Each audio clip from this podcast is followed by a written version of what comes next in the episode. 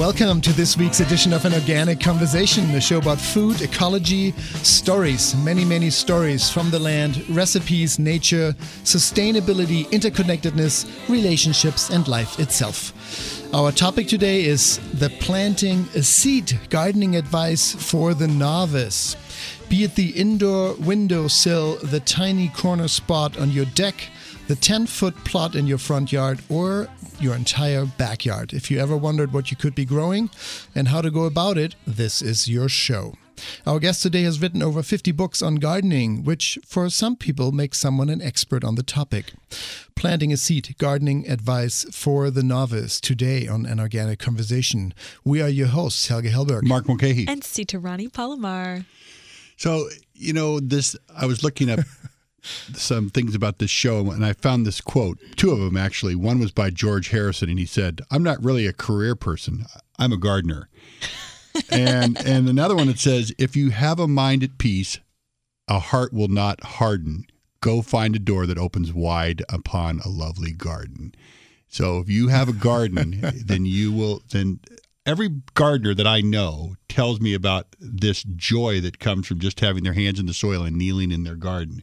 And so I have spent time in the garden and enjoy doing simple things like weeding and planting, but I haven't done a lot of it because I'm just because I just haven't. And so I'm very excited to learn some tips on this show. Yes, and dear George, uh, George Harrison, so understated. Like he, the more you study him, there's just so much. One of my favorite Beatles. One of my four favorite. yeah, one of your four favorites. Yeah, yeah. Anyway, yes, dear well, George. I was thinking about actually the same topic that you're referring to, Mark, which is that joy that gardeners get from putting their hands in the soil. Mm-hmm. And it's not something that I've ever experienced because I've never gardened. And that was kind of the idea behind doing the show. We had two really wonderful topics, I think, in the last year and a half. One was on the Essential Urban Farmer, a wonderful new book, and the other one was about landscapes. Mm, that's right.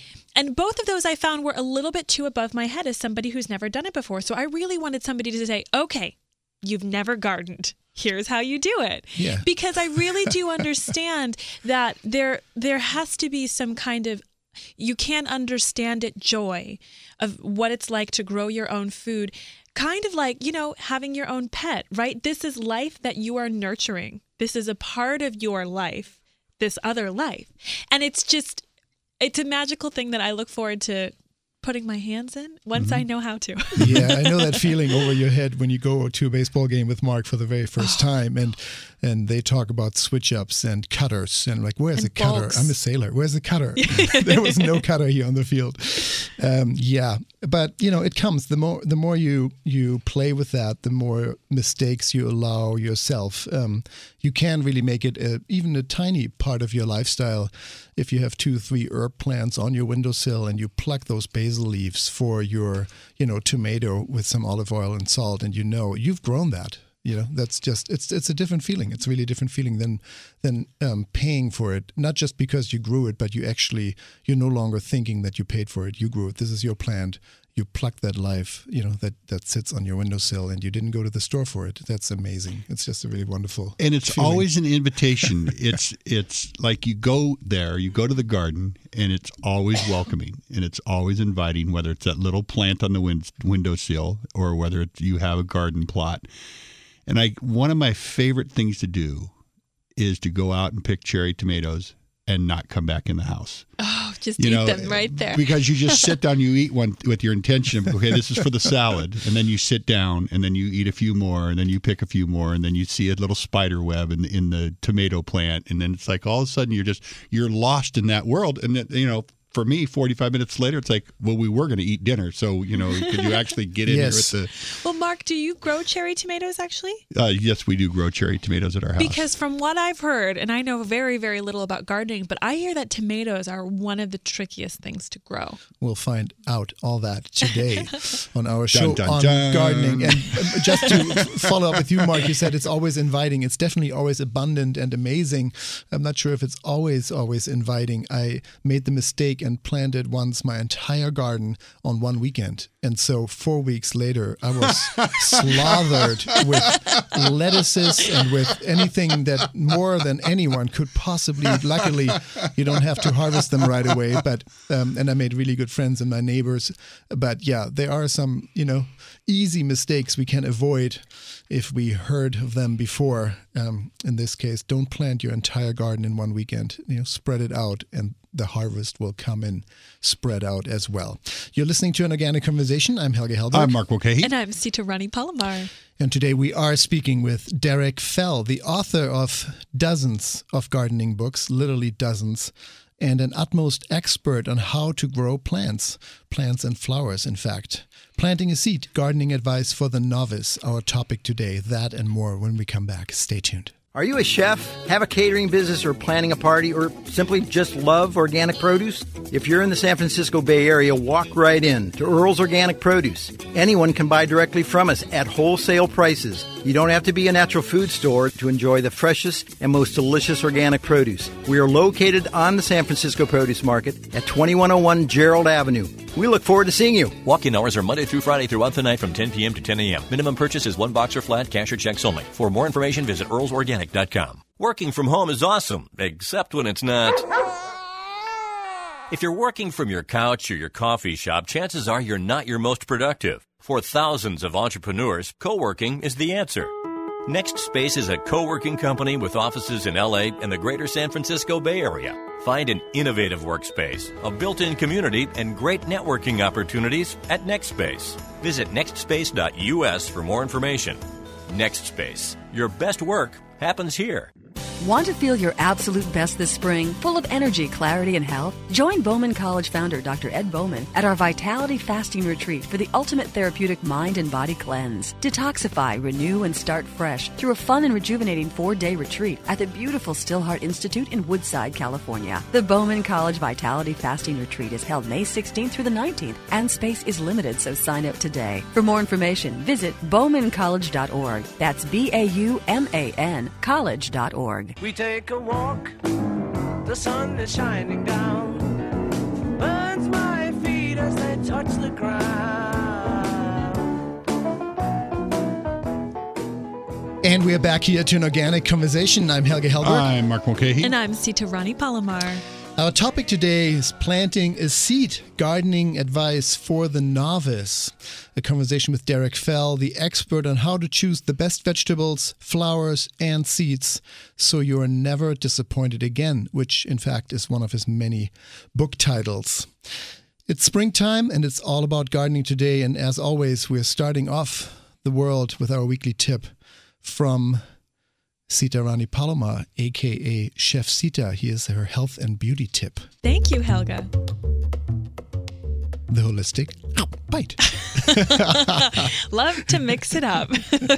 well, thank you so much. I have been thinking about we you know we had a great show on food waste a few weeks back and this month of April being the Environment Awareness Month, the Earth Day Awareness Month, I've been looking at how to re- use things more often, right? We talk about reduce, reuse, and recycle. And when it comes to glass jars, which we get in massive abundance at the store, you get that your almond butter in a glass jar, you get your jam in a glass jar. How can we repurpose these ingredients so that we don't have to go to the recycling stage? We can actually reuse them in our home. So I came up with a list of all of these fun ways to reuse glass jars and get really you know, extra mileage in the food department, extra mileage in home decorating, and in storage.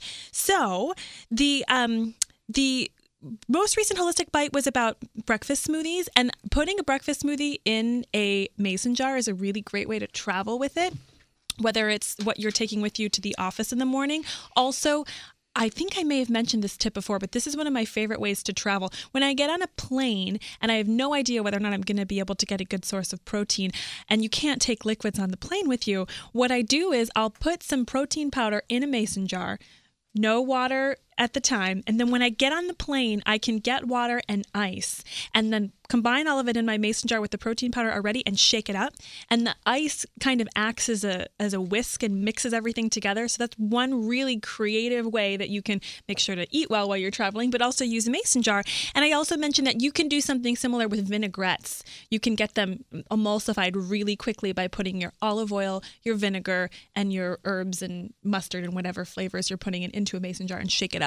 You can also use it for beverages. A lot of people love that rustic look of putting maybe um, a piece of twine or something around the lid to give it a little bit of decoration and then putting ice and lemonade in it or cola whatever it is that you want to drink out of your out of maybe organic cola um, out of your mason jar. And then of course using them for leftovers. There are a lot of things like canned goods that you maybe don't use the whole thing at one time. Beans coconut milk tomatoes. You can put the rest of it in a mason jar. And it's also a great way to like take desserts to somebody's home if you've been invited for a dinner party and you want to put something together and maybe not have to worry about washing and bringing it back, make the dessert. Maybe it's a pudding or a mousse, and you put it in the mason jars and you take it to your dinner location, and everybody gets their own mason jar, and you don't have to worry about collecting them before you go. And then there are all kinds of things you could do at home. You could fill your mason jars with beans or small stones partially, and then put a votive or a tea light candle in there and use it for ambient lighting. Oh. you can also use it to store brushes like cosmetic brushes. You can put your toothbrushes in a mason jar instead of having to buy a $10 toothbrush holder. You can put Q tips or cotton balls in them. They're also great vase for flowers. And I, you know, I had a friend who used to she she loved this very specific brand of tomato sauce. It was the only brand she bought. So she had tons of these identical jars, and that's what she used to store everything in her cupboards. She put beans and grains and pasta and chocolate chips and nuts and all kinds of things in these jars, and everything was uniform and beautiful in her cabinet. So use it for storage. Um, use it to if you want to make your own loose tea blend. You can take the leftover vanilla bean pods after you've scraped all the beans out and put the vanilla pods, some cardamom, some cinnamon, make your own chai mix, or use it to put pens and pencils in, or all of those miscellaneous things that you never know what to do with, like safety pins and bobby pins and screws and coins. So get creative. Reuse these reuse these beautiful glass jars, whether it's for food, whether it's for practicality, or whether it's for something beautiful. And if you guys have any tips of how to use your mason jars, please let us know. We're always looking for new things at share at anorganicconversation.com or on Facebook forward slash an organic conversation. Wow, Sita.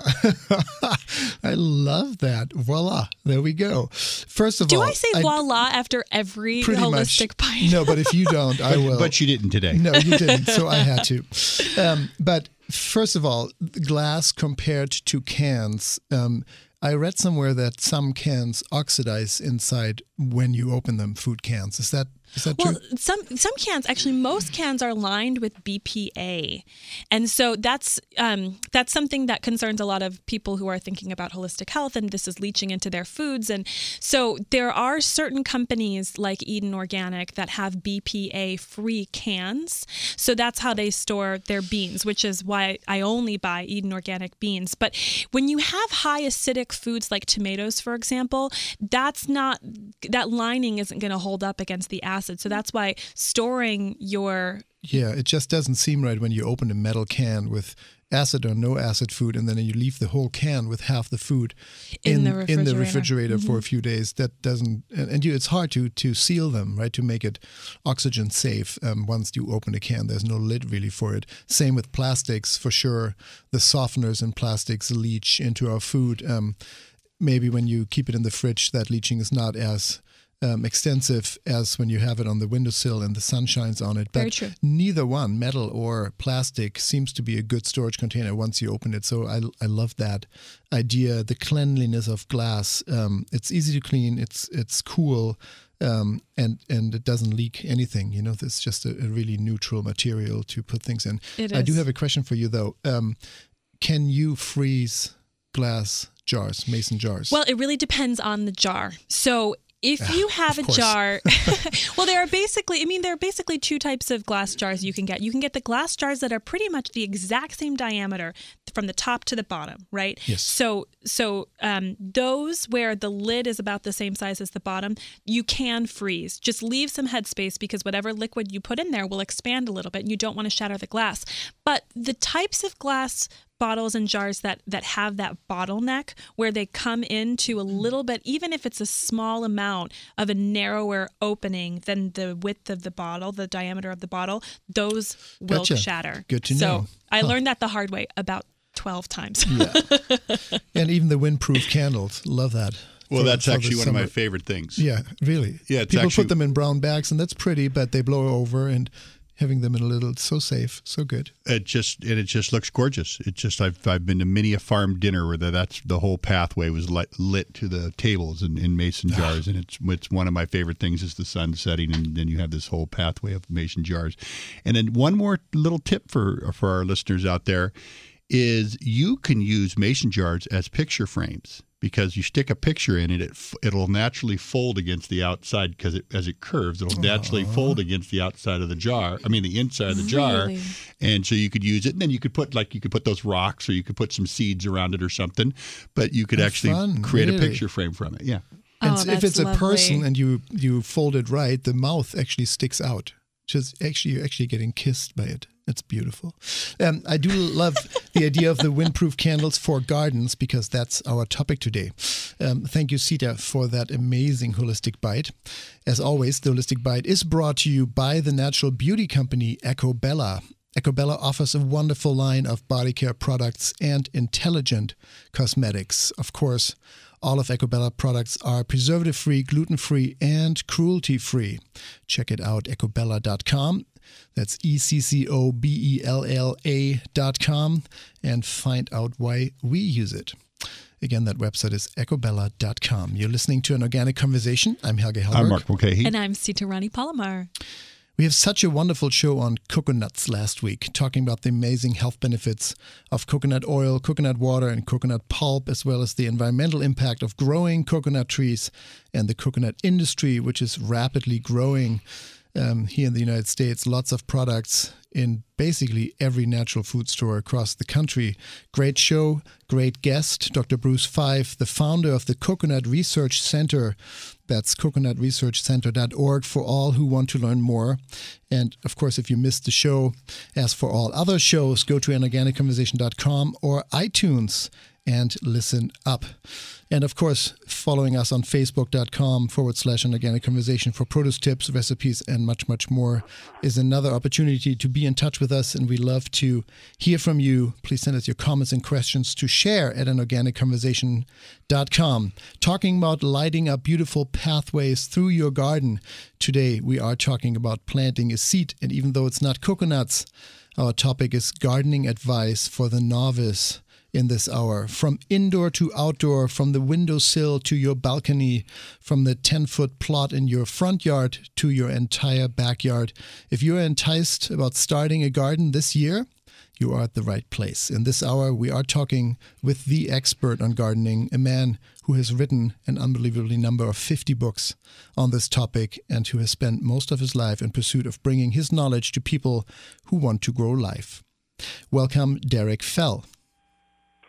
Yes, hello. I'm glad to be here. we're glad to have you It's wonderful. Um, Derek, thanks for making the time. And um, you and I spoke last week in preparation of the show, and you shared this wonderful story of how you got into gardening, which was actually not by occupational choice, but by occupational fate. Can you? Can we start with that? It was just so sweet to hear that how how we all come to well, gardening. It was really uh, quite by accident. I was trained as a journalist, and uh, I worked on a newspaper in England in a rural area. Used to have. And still does uh, a number of flower shows where uh, vegetable growers and flower growers would exhibit their prize-winning entries, and it was my responsibility to go and interview uh, those growers and find out what it was uh, that grew a thousand pound pumpkin or a hundred pound cabbage or prize winning sweet peas. And it was a fascinating topic for me. And after two years on the newspaper, I was able to move to London and work for Britain's biggest wholesale seed company. And they put me in charge of their catalog. And um, I've been writing about uh, flowers, annuals, perennials, vegetables ever since. That's incredible, and luckily so for many, many people. You've been in this line of work for uh, decades. It's really your life to bring that knowledge uh, to Yes. to the average um, gardener or or beginning gardener. So, Mark. yes. yeah, so Derek, great to have you on the show. It's, uh, uh, here's where I would like to start today is Mm-hmm. we have somebody in the studio who's never gardened and, and and admittedly she would like to learn some more about gardening. So I was wondering, you know, what are the ideal foods or flowers to plant if you've never gardened? You know, what would be something you'd recommend for inside like on a windowsill or maybe a small outdoor plot? And then even if they were really adventurous and didn't know better, maybe if they were starting in a larger garden outside. Well, for a beginner who doesn't have any garden soil to plant into and only has an indoor windowsill, um, my recommendation would be to start with herbs. And uh, herbs come from many arid areas of the world, uh, mostly around the Mediterranean. They grow in poor soils. Uh, they do need sunlight. Um, and of course, they have developed these unique uh, flavors and fragrances in order to repel foraging animals. But those um, aromas are uh, beneficial to humans because they help to flavor our food. And uh, to begin with, um, it's it's uh, ideal to start with some of the most useful herbs like parsley, um, oregano, uh, basil. Uh, some of the bushy types of herbs, even a, a pot of lavender, I think, uh, could be grown on a windowsill. And of course, there are many uses for lavender. For um, uh, what I like to do with lavender is actually sprinkle a few uh, flowers under my pillow, and and it uh, seems that I'm uh, sleeping in a meadow uh, in Provence. Um, and love of course, that. The, the flowers See? can be used to fra- to uh, uh, provide a fragrance uh, for bath water. Uh, but the edible herbs, of course, uh, are the more popular, and there are many kinds of basils. And of course, basils are very good to have with your salad, especially on tomatoes, and they will uh, enhance the flavor of a of a pizza. Uh, so, so that would be my recommendation to have a few pots of herbs. Uh, they're very easy to take care of. Uh, many of them are drought tolerant. Um, uh, they will, um, you know, undergo some neglect. Uh, Which is what you're. you have that uh, experience under your belt and you've been successful, uh, then that will encourage you to um, branch out and cultivate a larger space. Which, of course, when you say these are arid plants or they grow in arid climates, it translates, of course, into if you forget to water them for five days, it's okay. Um, would you start those from seed or would you start them from a small starter plant that you got at your health food store or your your um, outdoor Well, store? I, I always um, recommend starting from seeds because a packet of seeds today uh, might cost two fifty at the store. Uh, in some cases, you'll be able to grow 30 or 50 plants uh, from that 250 packet of seed. But a single uh, plant, a transplant, can cost you 250, and all you've got is one plant. Now, fortunately, with herbs, you don't need a lot of them. I mean, one. Um, uh, uh, pot of um oregano, for example, or marjoram, uh, that will do you for the season. Uh, now, with Sure. parsley, uh, it might be beneficial to have two or three pots, but you don't need a lot of them. Gotcha. And, uh, a little goes a long way with those uh, herbs that are used for flavorings. Wonderful. This makes me really happy to hear because the person that they're alluding to in the studio that's never gardened before is me. And I'm a chef, so having herbs as my first foray is really exciting. But I do know that we have some people who may have been successful at getting um, an herb garden growing in their indoor windowsill. They're ready to graduate and maybe do something um, in a little flower box on the on the escape or right outside their their front door. So, what do you recommend if you have a, little bit of outdoor land, a little bit of soil of your own? Okay. What would be the ideal crops. Okay, I'll to get to that in a second. First of all, I want to mention something else about seed starting. You don't need to buy a lot of equipment to start seeds. What I do when I go to a supermarket and I buy some bakery goods, for example, or maybe some a pack of strawberries, they're in what's called a clamshell planter. And when it's empty, it serves as a mini greenhouse. And all you have to do is put in some um, potting soil, uh, water it, close the lid, and put it in a sunny place, and those seeds will germinate vigorously. And um, uh, w- within four or five days, very often, uh, I will get parsley and basil t- uh, to germinate. Uh, so that's my tip of the day: is to use those throwaway planters, the clamshell planters, for greenhouses. That's a great with suggestion. A window, with a window box uh, outdoors or uh, containers on on your uh, front doorsteps, uh, it's much better to uh, gravitate towards annuals. Um, annuals are fast growing. Uh, they're very inexpensive if you do grow them as transplants. And again, I would go for the more bushy kinds. What what are annuals? What, yeah, what, what are some of those annuals? Well, uh, petunias are very popular, especially the wave petunias, because they're, they're spreading and they will cascade over a container or over a window box. If you plant them in a window box, uh, they've got long stems and they will not only grow up, but the stems will grow out and arch down. So you have what's called a curtain of color. And um, and, then uh, for uh, other uh, kinds of color, I would recommend uh, French marigolds. Uh, they are ever blooming. Uh, they will bloom within five weeks from seed. And um, some of the popular varieties, there's one called Queen Sophia. She won an award, actually developed in France. Uh, but that's an ever blooming dwarf French marigold. It will bloom, bloom all the way from spring until fall. And when it we doesn't get put. yeah, when we talk about vegetables or edibles, um, uh, I I know some flowers are edible. I don't think one of these two, for example, um, you could use um, for. That's true. If you wanted edible flowers, uh, I would recommend nasturtiums. Um, now, uh, there are two kinds of nasturtiums. There's one that grows as a bushy plant, and there's another w- that grows as a vine. Uh, but again, it will it will climb over the edge of a planter, and it will create a curtain of color. Now, you the the part of the nasturtium that I like to eat is actually the flower and you and the, the flowers are orange, they're red, they're yellow, mahogany, and you can sprinkle those in a salad and eat them, and they're delicious. And at the heart of every flower, there is a, a spot of nectar, and that's sweet. It, it's got a peppery, sweet flavor. uh, but That's but just great. the entire plant of a nasturtium is edible. I mean, the stems, the leaves. Uh, they have a delicious peppery flavor, and I love to uh, mix them into salads. Um, another um, edible uh, plant would be um, pansies or violas. Uh, they taste like lettuce, and you would simply um, pick the flower, and again, you could sprinkle it into a salad to make it more decorative.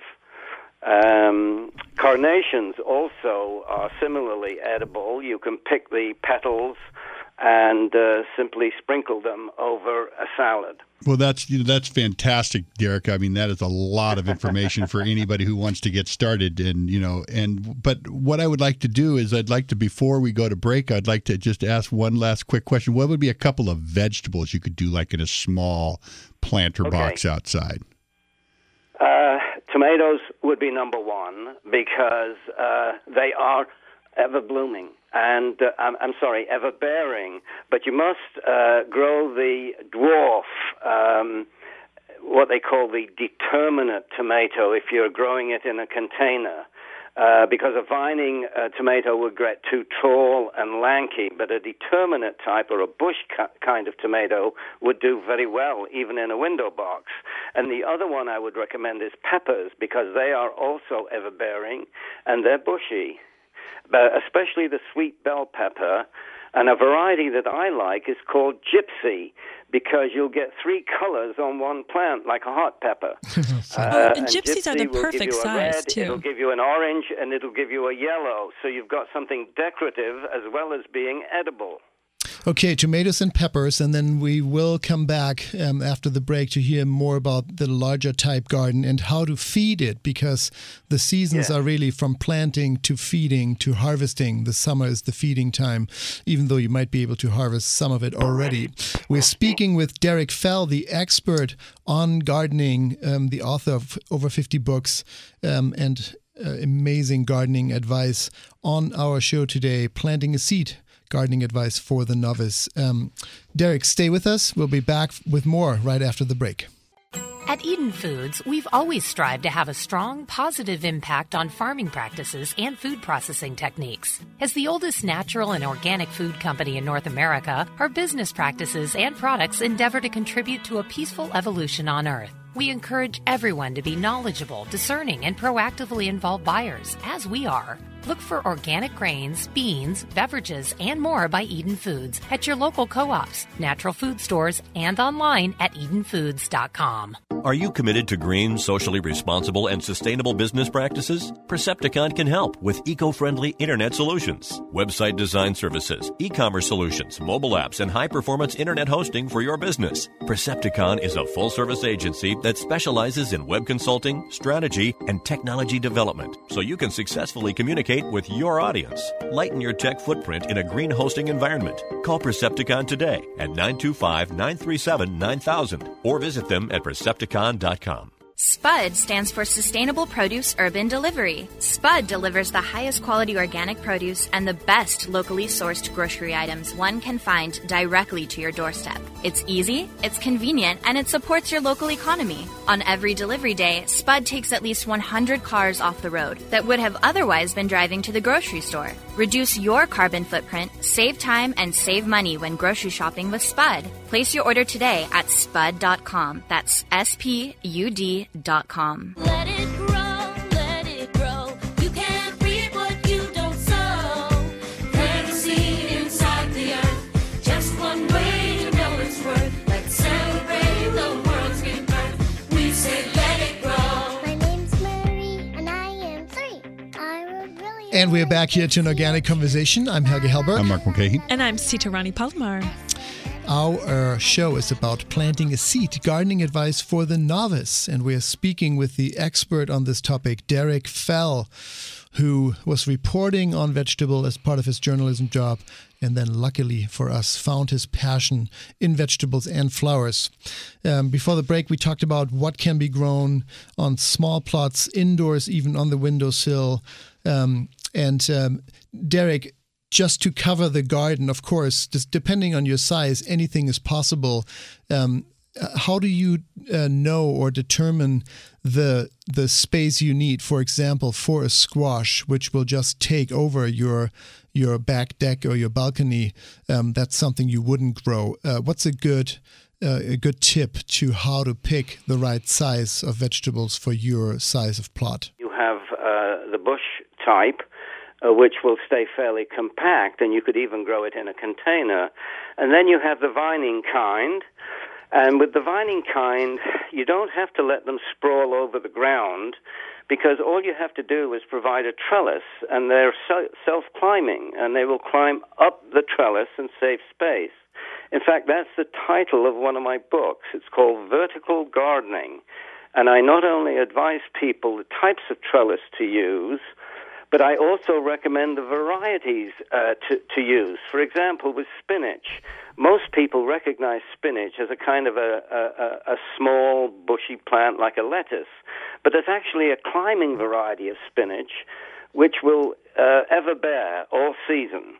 And um, uh, with a regular spinach, once you pick it, that's it, it's finished. But with a climbing spinach, the more you pick it, uh, the more uh, it will bear. Oh, So uh, interesting. that is really interesting and exciting to know because if you don't have a lot of space, vertical, go up. That's and the we way had to a do vertical gardening tip um, f- put up by our social media expert on our Facebook page, facebook.com forward slash organic conversation, which um, received huge feedback. People love that.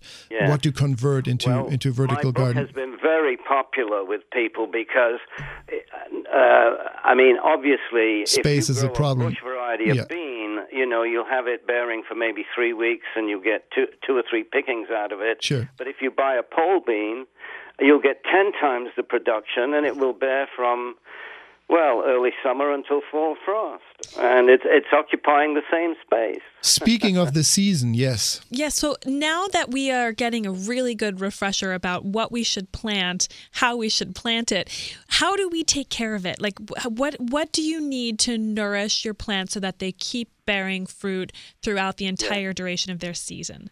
Well, um, I always uh, tell people that soil is the foundation of success with any garden. And of course, the more compost that you can put into your soil, uh, the better. Uh, because compost will improve a sandy soil, it will also improve a clay soil. Now, if um, you want to grow uh, a, a really uh, good harvest of any particular vegetable, it has to be fertile. And even with uh, a lot of compost, you generally need a fertilizer boost. Now, in the world of uh, gardening, you have chemical fertilizers and you have organic fertilizers. And it always looks like you're getting a better bargain with the chemical because you might have an analysis of 10, 20, 10, for example, which means that you would get 10% nitrogen, 20% uh, phosphorus, and 10% potash, which are the three main nutrients. Uh, but a, but a lot of that chemical fertilizer turns to salt, and it poisons the soil, and it kills the microorganisms in the soil. So always look for an organic fertilizer. Now, when you pick up a, an organic fertilizer bag, it might have a much smaller analysis. It might be two, three, two or 253. Uh, and it may seem like it's not a good comparison with a chemical fertilizer, but the organic fertilizer is much more efficient at feeding your plants, so it doesn't need to be such a high analysis. So I always recommend that people look for the organic fertilizer before they use any other kind. And how do you know what amount of fertilizer to use for what kind of plant? What's the golden thumb rule there? Once a week for anyone? It, it's that that always works, or are there some plants that need a little more? Uh, you'll have to read the label because each fertilizer um, analysis is different. Um, but the uh, label will tell you, um, usually it will tell you how much of the product to mix with a gallon of water. That's usually the, the, the standard measurement. Sure. Is, is a gallon watering can. And usually it's, it's like a teaspoon or it's a tablespoon, depending on the brand of fertilizer that you're using. Yes, but And also, it will tell you to use it every two weeks, every three weeks. In some cases, with a slow release fertilizer, you may need only feed once every three months or four months. So, Derek, I'm going to ask a pretty rudimentary question because I have never gardened before. When you say fertilizer, is this the food? This is what you need to feed your plant, or is this just part of getting the soil ready for the plant? Um, it is the uh, a fertilizer um, is like um, uh, a vitamin tablet, uh, or uh, at least a vitamin tablet that has a lot of nutrients in it. Uh, because the three essential nutrients are nitrogen. Nitrogen gives you healthy leaves. Then you have phosphorus. Phosphorus gives you a healthy root system. It also promotes flowering and fruiting.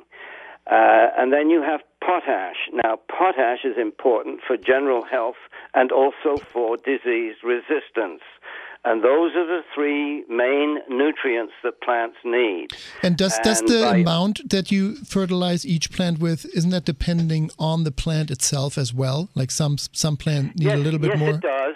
Uh, yes, it does. And um, the best way I can explain it is if you have a leafy crop like cabbages or lettuce or spinach, Oh, you need a high nitrogen formula.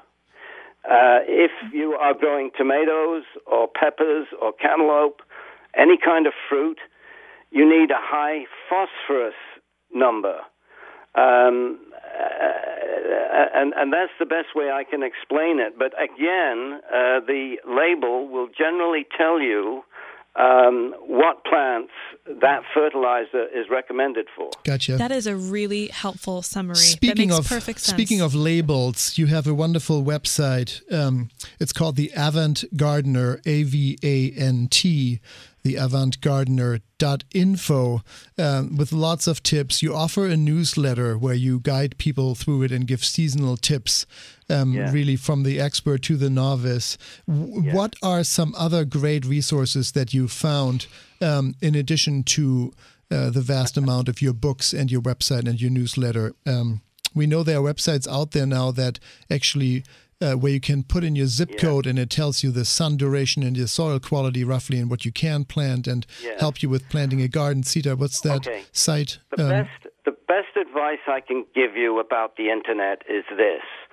Uh, it's not always reliable information that you will get. So true. Um, because a little learning goes a long way with a lot of people, and they will tell you things that are not strictly true.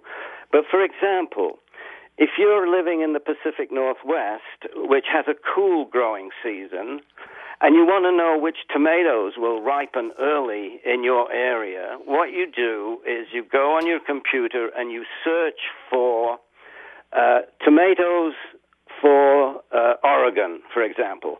If you're living in Florida, which is a totally different climate, you, you type in Florida tomatoes, and then up will come a website, usually by the state university, and it will tell you what specific varieties are good for your area.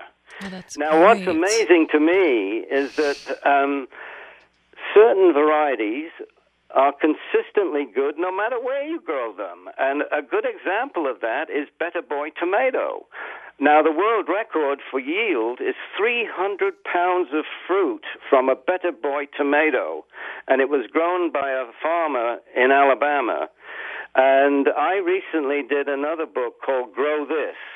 And Grow This tells you the varieties that you should be growing if you want the most uh, heavily bearing tomato or you want peppers and you're in a cool season area. And with long grasses, particularly, uh, those are extremely regional. And so my book gives you the best varieties for wherever you live. And that's just two recommendations out of the vast resource body that you have created. And thank you so much for joining us today, Derek.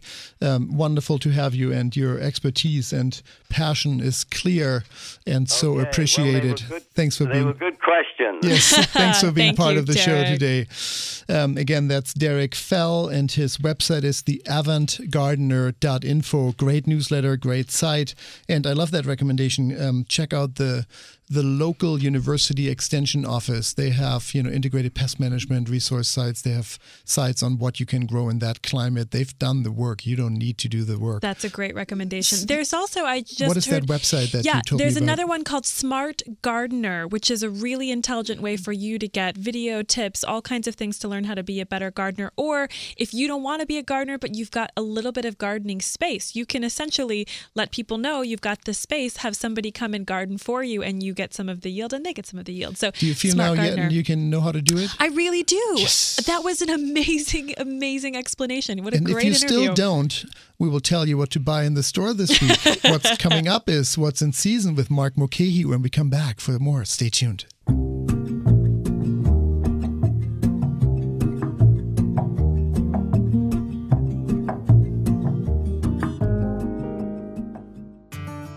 Produce is ever changing, seasons coming and going. At Earl's Organic, we have been sourcing solely organic produce for over 20 years. Since 1988, Earl's Organic Produce has been establishing strong relationships with growers and developing a deep understanding of the seasons so you can offer the most delicious organic produce to your customers, staff, and clients year round. For organic produce, visit Earl's Organic Produce at earlsorganic.com. That's earlsorganic.com. Frey Vineyards is America's first organic winery, family owned and operated since 1980. Dedicated to the highest levels of organic and biodynamic farming, Frey never adds synthetic sulfites or other preservatives to their wines. Frey organic and biodynamic wines include delicious Cabernet Sauvignon, Zinfandel, Syrah, Chardonnay, and Sauvignon Blanc. Frey Vineyards Mendocino County award winning wines without added sulfites. Available at grocery stores and online at freywine.com. That's F R E Y W I N E.com. Working from home is awesome, except when it's not. If you're working from your couch or your coffee shop, chances are you're not your most productive. For thousands of entrepreneurs, co working is the answer. NextSpace is a co working company with offices in LA and the greater San Francisco Bay Area. Find an innovative workspace, a built in community, and great networking opportunities at NextSpace. Visit nextspace.us for more information. NextSpace, your best work happens here.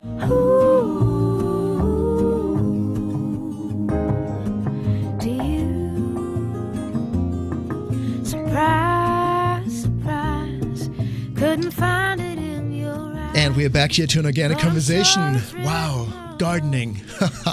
this is the time, this is the season, this is the year. Um, so we hope you feel inspired to start something outdoors or on your windowsill. And Sita, you're saying you're ready. Um, again, if you need to at least supplement some of your vegetables for the summer, because you can't fully rely on your own harvest quite yet, here is Mark Mulcahy, and he will tell you what's phenomenal this week. Mark Mulcahy with What's in Season. You know, it's interesting because when you just said that, Helga, because people used to come in the store and they say, God, you know, all these people have gardens and there's farmers markets. Aren't you worried about your business? And I said, you know what? I would love to be closing my doors because every a single person in the. United States grew all their food and didn't need a produce market. Oh, but I know that's not going to happen. Yeah. So I, so, but you know, yes, I want you to eat from your garden, and when you need something nice. else, you come to the produce. You come to your favorite produce department. Yeah. So today, you know, of course, we've got Earl Herrick, the voice of the San Francisco Produce Market and Earl's Organic Produce, on the line with us, and he took a little stroll on the farm down in Modesto this week, and he's going to tell us just a quick little bit about what that was like and what's going on out there in the field. Hey, Earl. Hi, Earl. Hello, everybody. Yeah, it was a it was a beautiful weekend. I was uh, so in Modesto. That's kind of almost right in the middle of San, of uh, California.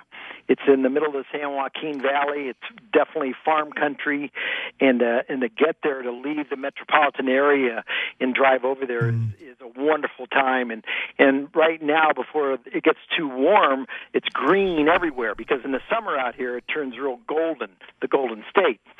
So beautiful, beautiful, beautiful day, and this farm is a really diverse uh, little place. It's uh, got uh, stone fruit, all different kinds of stone fruit, pluots, nectarines, and plums, and um, some of the wonderful things out of the popping out of the ground were kales, onions, and potatoes. And I marveled at his rows uh, of his potatoes and onions because it looked there wasn't a bit of weeds anywhere. And I and I remarked on that. I said, "How can this be so incredibly clean, being organic?" He said, "It's one of those years that the weather was just perfect, is just the right amount of moisture, just enough cold, and it was actually a sparkling garden." Really? Um, That's so great. Did you take photos? I, you know, I, I did take some photos, and I'll see if I can. I will shoot those over to you. I mean, it was it was just so so spectacular, and this is the time of year. I mean, that just translates into all these farmers markets that are. I know a bunch of them around here are just starting up, and please take a stroll. You're going to see a lot of colorful items, and some of the wonderful things you're only going to see for a short period of time are these spring onions and green garlic.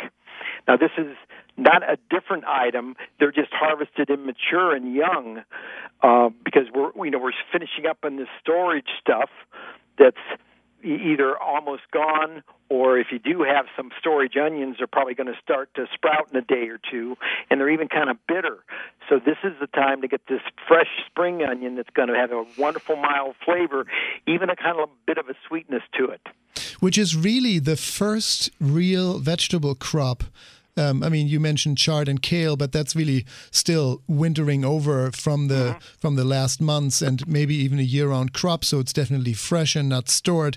But spring onions and, and green garlic isn't that the first um, of the very season, Mark? Isn't that like that's the what comes in locally? Yeah, usually you'll start seeing peas. You'll start seeing, you know, you know, yes. because we've already had the greens and we've already talked about them on the show. And you know, spring, uh, spring onions and spring garlic. Sita was saying that the spring onions are some some of her Oh, favorites, love and I them. and I know that they're definitely some of mine. I, I will go out of my way to buy the first ones of the year.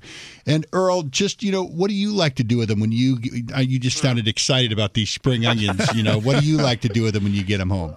Well, you know what impresses me about them is that they in, they embody this fresh spring. I mean, they're crisp and they're they're they're they're full of vitality. I mean, really, you start to you start to cut them up and start to prep them in the in the in the kitchen, and they are strong, powerful little guys.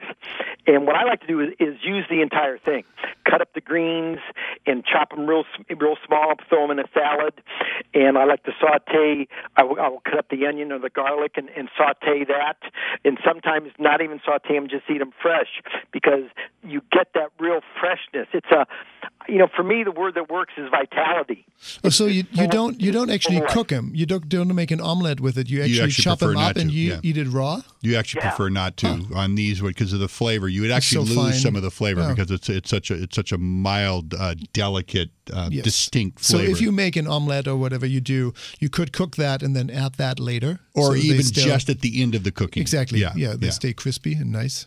Ugh. Yes, because you're because Mark's right. It, it's very very mild. It's it's more of just giving you this this hit of vitality in springtime. It is it is so great, and you know we're right on the threshold of, of a complete you know the season just you know avalanching all over us with the stone fruit. Yeah, like you need vitality. Yeah.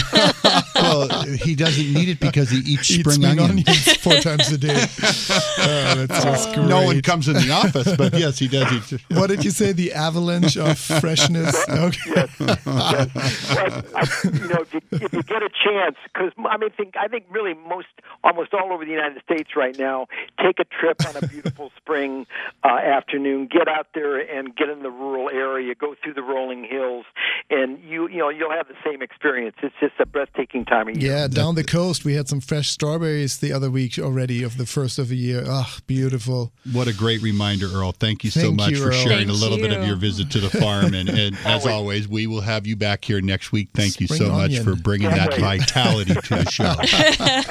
Thanks, Earl. Thanks, Earl. Talk to you then. And just a quick to you later. couple Bye. quick tips Spring on onion and green garlic. Yeah, on cre- on those Nice. is that you know with regular onions you leave them out on the counter because they've already cured, but with spring onions or spring garlic you want to put them in your crisper in a plastic bag and they'll keep a couple weeks in there. So and it's not necessarily that they're a lot of times people say that they're sweeter.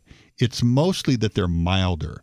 And because they haven't Uh-huh. developed any of that um Sulfury. any, of the sulfury uh, taste to them, and also if they were come from a sweet onion, because they're just an immature onion, they may not even have developed all their sweetness yet from like a sweet onion. Yeah, so like baby lettuces, right? it's like ba- yeah, so similar, yeah. And so yes, use them fresh. Do uh, you can cook with them, but if you're gonna cook with them, add them at the end of a dish always. And and then one of my favorite ways to do this is you just cut the spring onions down down the center of the stalk and open them up in this little brush of olive oil and grill them right on the grill that way, and they are tremendous. And it's a great way to start grilling season. Yeah. Which is uh, one of our upcoming topics, I'm sure. if not, we'll make it that. Right? Wonderful. So, yes, gardening, it's all about um, keeping the harvest close to your home. And um, right now, look out for spring onions and green garlic. What a treat. Thank you. Mark, wonderful show. And it feels like we don't have time for an organic moment, but this was all my organic moment. I'm just going to claim that. So fun. Get out, go into the garden, see what you can harvest, where you can plant something, and um, yeah, look out for fresh things in your produce aisle or at the farmer's market, of course. Wonderful. The season is here. And that was this week's edition of An Organic Conversation. Thanks for listening. An Organic Conversation is a proud production of the Organic Media Network. Associate producer Kristen Ponger. Studio engineer Robert Costa. Underwriting production Mark Van Gelder. Thank you all. If you missed parts of this show or for any other episode, go to iTunes or organicconversation.com. And you can follow us on Facebook. That's facebook.com forward slash an organic conversation. We're your hosts, Helge Hellberg. Mark Mulcahy. And Sita Rani Palomar. And we'll be back right here, same place, same time next week. See you then. Bye. Bye bye.